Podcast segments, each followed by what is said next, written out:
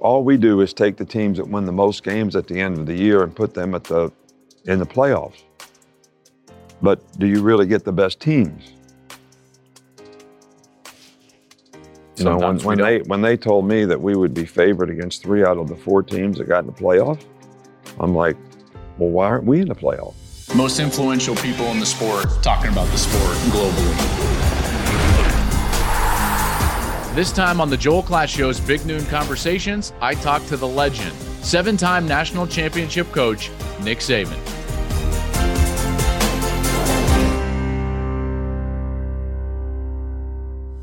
Coach Saban, uh, really thankful that you uh, sat down with us and wanted to talk about the sport overall. So I appreciate your time. So uh, I've only had the fortune of, of covering Alabama in a game one time.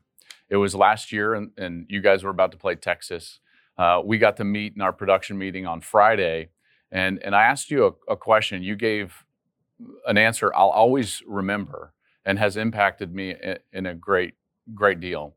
Um, but I, I didn't want to ask a follow up to that question because it wasn't game specific and I didn't want to waste your time. But if I had more time on that Friday, I would have asked you about your answer about the chase and the capture. I asked you what you still love about this, why you're still going so hard, what you you know have left to prove and you said, "Well, I guess I still love this because the chase is greater than the capture." Could you describe what the chase is for me?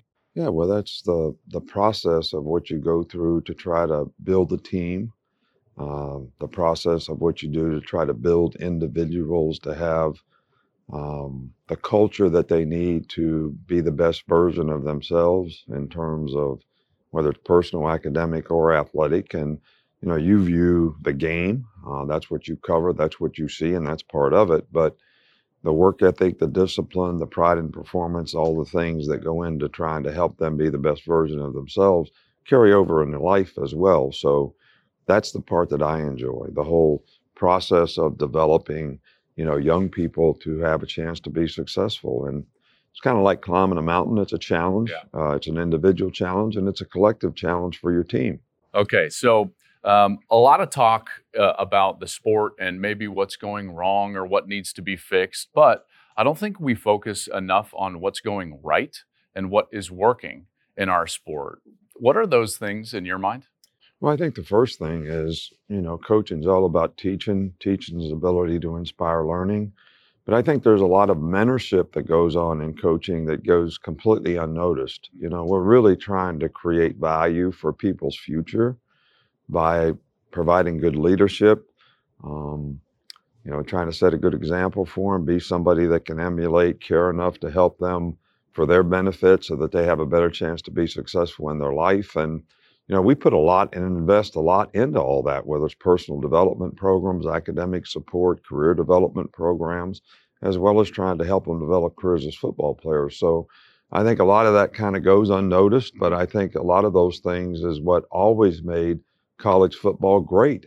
And it's helped a lot of young people in any sport have a better chance to be more successful in life, which I always thought that's why you went to college Sure. to create value for your future. And and you bring up a great point about the support, you know, and and what's going on not just on the field but off the field and supporting what they're doing physically, their mental health now. All of those things are I would say new in, in the modern day of college football, but they're really good for the overall health and well-being of our athletes. No, there's no question about that. And I don't think that people realize how much we do invest, Mhm. you know, in all those areas. And I, I think they're all good things that we're doing. Mental health part of it is outstanding for young people. Uh, the medical attention they get, the nutrition aspects that, you know, we give them, the academic support that we give them. I mean, it's endless in terms of how we invest in players. The um, the Sugar Bowl this year, you were you were asked, "Eh, do you think the 12 team playoff is going to fix college football? I thought you gave a great answer. You, you talked about, well, first you've got to tell me what's broken before we can talk about what's fixing it. Now, in your answer, you you mentioned some of the challenges in our sport, transfer portal being one of them, NIL being one of them, opt outs being a, a- another. If you were to start to address some of the issues in college football, where would you start? Well, I think you have to create a balance between how much do you take and how much do you give. Okay. Um, you know, we're giving people scholarships, we're creating name, image, and likeness opportunities, but what is their commitment? I mean, there's no place in the world where you don't have a contract. Uh, if you're going to receive benefits, you have a contract and an obligation to do a certain job. So when you can opt out, transfer, do whatever you want whenever you want, I'm not sure the balance is quite right. Mm-hmm. Um, I know there's a lot of people out there that are much more qualified than me that are trying to figure out how do we fix this. But I think we do need to create some balance because I think at the end of the day, when you create an atmosphere where somebody's tentatively committed to what they're trying to accomplish, you have to evaluate is that really a good thing? Sure. Because we all need to be totally committed to whatever you know our goals and aspirations are, the sense of purpose that we have, if we're going to have a chance to be successful. Along those lines, do you think it would help if the players were organized so that they could be collectively bargained with so that the, some of those contractual obligations could take place? You know, I think that I, it never scares me that people are organized. Mhm. Uh, I think there's some good in that.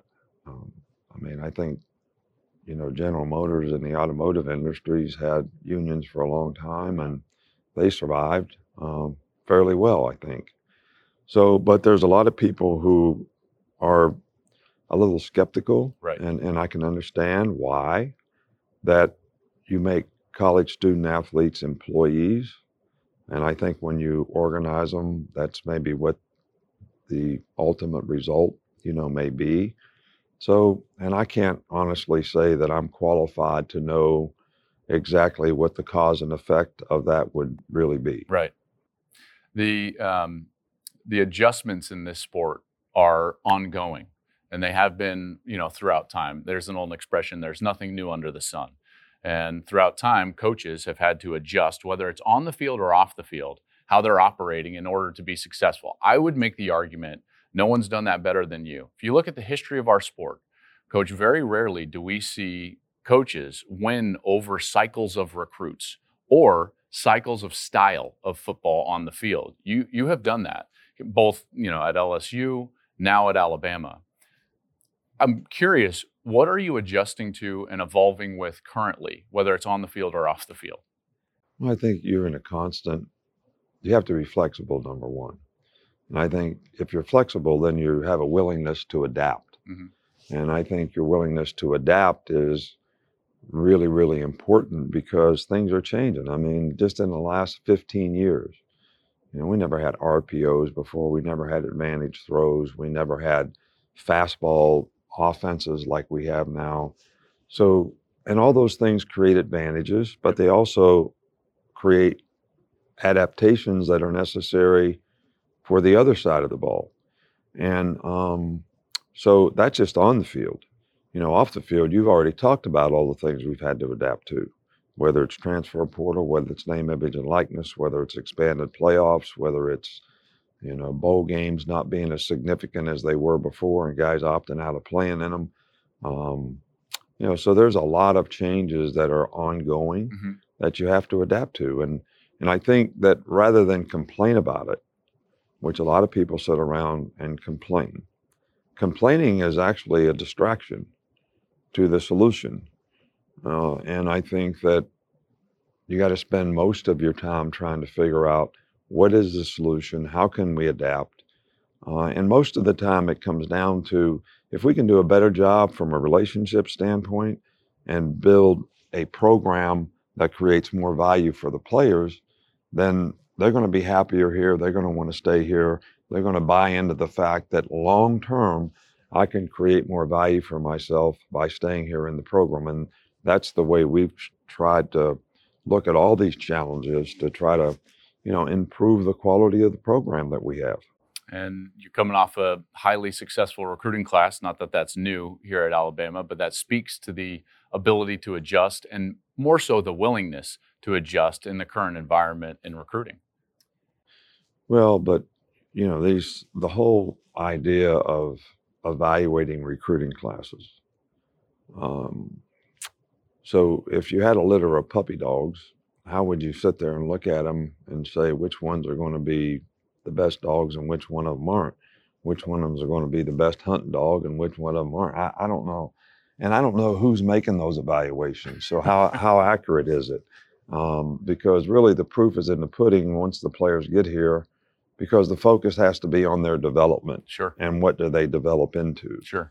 So, um, and that's what we try to stay focused on. And, you know, and I always wonder does it enhance somebody's recruiting evaluation if they get, re- get recruited by the Alabamas and Georgias and Texas of the world, or how does that work? I've just never Those, been, those I've, I've never been able to. to increase, don't they? I, have never ever quite figured that out, but um, Once it's a certainly great you for comes, you all to be able to have a recruiting service that you can talk about for two hours and rank and rate people and make predictions and all that. evaluate coaches. Yeah, and then you don't yeah, have to live with the consequences or anything. It's just a lot of fun. That's true. Yeah, Oh, that's very true. yeah. Uh, you know, I want to be like you Oh, no, someday, so I can over, do that. Right? You're, you- Don't ever have to play the game. Don't ever have to win. Don't have ever have to lose. Just you know, you would.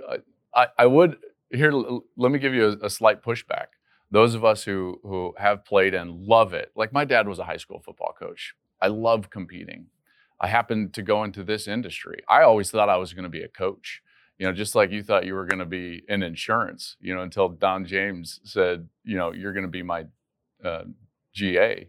I thought I was going to be a coach, and this this kind of found me. To be honest with you, you know what the worst part is on Saturday is that I don't have an outcome, and there's no locker room at the end of the game, and that's something that I l- still long for. You know, because there is a chase in in my industry as well, where I'm preparing for the game as best I can to serve not only the teams and the and the programs on both sides, but the fan bases. And then the lights turn out, and you just go get on an airplane. so, I'm going to ask you the same thing I ask our players. Okay. I ask them, why'd you come to Alabama? They tell me they want to graduate, they want to play in the NFL and all that. And you know what my next question is? Do you understand what that entails? All right, so you got this nice job that you That's have right. right now, That's right. and you want to be in the locker room and you want to compete, you want to have an outcome. All right, but do you understand what that entails? I do. Right, are you willing to work from seven in the morning to 10 o'clock at night, four or five days a week, not be around your kids very much, That's don't see them grow up, all right, or any of that? and that's so, what I was unwilling to do. Right. right, And So mine so- was a whole family uh, decision for me in terms of of Yeah, uh, so the just- industry. I just wanted to make sure everybody was clear on that. Uh, Crystal, uh, I love it. That's amazing. Okay, uh, last thing that I wanted to, to touch on before we get out of here. You have a great grasp of the sport overall. Um, and I'm not talking about on the field. I'm talking about the the overarching sport. You've you've been um, very humble in saying that you don't have the qualifications for certain conversations, but I'm always so fascinated with what you say about the sport because it seems like at the heart of it you have the the the sport globally and what's best for it at heart. Are you ever conflicted at, at any point between what's good for the sport overall and what's good specifically for Alabama?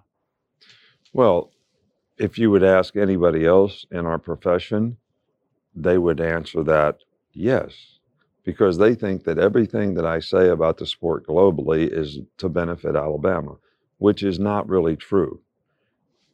What I think we have a great sport, and I think it's been great for a lot of people for a lot of years, including myself when I had the opportunity to play for Don James, who had a great impact on my life. Mhm. I mean, even got me headed in a direction that has been, you know, something that I've enjoyed tremendously for many, many years. So I do look at the sport and the big picture of the sport and what's best for the sport, and not just for football, but what are the consequences of some of the things that we're doing now if we continue down this road and how it impacts other sports and how it impacts opportunities for other people to play other sports that may not be revenue producing sports, but yet for many, many years have created opportunities for people to get an education, Yep. To better their quality of life down the road, and have a chance to compete as college student athletes. I mean, I don't know how does that impact all of them. So um, I really do try to think about what's best for the sport, and I mean, we have to deal with name, image, and likeness now. But when we started this a few years ago, and I said, "Is this what we want college football to become?" I got criticized for saying that, and now people are saying, "Whoa, you know, maybe we should be looking at this a little closer, because, you know, maybe this isn't what we want college sports to become." Do you think we need more parity in our sport? You guys have been dominant. There's other teams that are also dominating at times. Would you like to see more parity? And do you think that that's coming with the expanded playoff?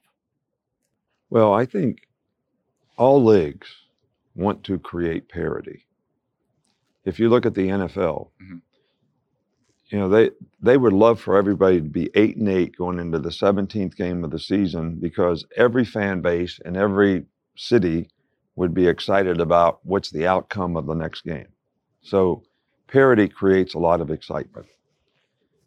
I think it's harder to do in college football because we have so many different teams and the fundamentals are different at the University of Alabama and as, as opposed to another school. And I don't want to mention another school, but a one double A school, a division two school, even a lower half, you know, division one school. The money's different, the dynamics are different, the investment that's made in the athletes and the program are different, and the value created for the athletes is different. So um, it's not all the same. So if we want to create parity, we would have to take, okay, this is a group of 60 teams or however many, I don't know what the number is, and these are the four or five leagues that we're going to have, and we may consolidate them, and we're going to try to create parity in a more refined group. Sure. I don't, think that's the only way, that's probably the only way that you could accomplish that. But in the NFL, you know, if you lose, you draft early. If you win, you draft late. Um, you play a harder schedule if you win, you play an easier schedule if you lose. So, you know, all those things are rules are for parity. Yeah. So that there's interest. Um, so our fan base, they want to dominate. So my job is to try to create a program here where we have the best chance to succeed and have success relative to the competition. But I think even in the SEC, when you add Texas and Oklahoma, there's going to be more parity because there's probably going to be six, seven teams ranked in the top 20 Sure. That are going to be playing each other. So, um, but the problem with the way the whole system is, there's no account accounting for that. Right. So all we do is take the teams that win the most games at the end of the year and put them at the in the playoffs. But do you really get the best teams? You know, when, when they when they told me that we would be favored against three out of the four teams that got in the playoffs, I'm like, well, why aren't we in the playoffs? Sure. Does that mean they have a better team? Or does it mean that those people don't know what they're talking about? I, I really don't know that. But um, and I'm not being critical of anybody, but if if you're going to have parity, you have to have a better way of figuring out who has the best teams. Not just because you lose two games on the last play of the game Yeah. that knocks you out when you may be better than somebody else who didn't have the same circumstances that they had to play in. Coach, I know that you've got meetings coming up. I really appreciate your time today. Um, love talking about the sport globally. Deeply care about it. I know you do as well. So I appreciate your time. Thank you. I appreciate you. Thank you so much. And you know, we got a job for you if you want to be a coach. I mean, whenever. Listen, don't don't float that out unless you're serious, because uh, well, uh, you shouldn't be broadcasted unless you're serious. Thanks, Coach. All right, man. Good deal.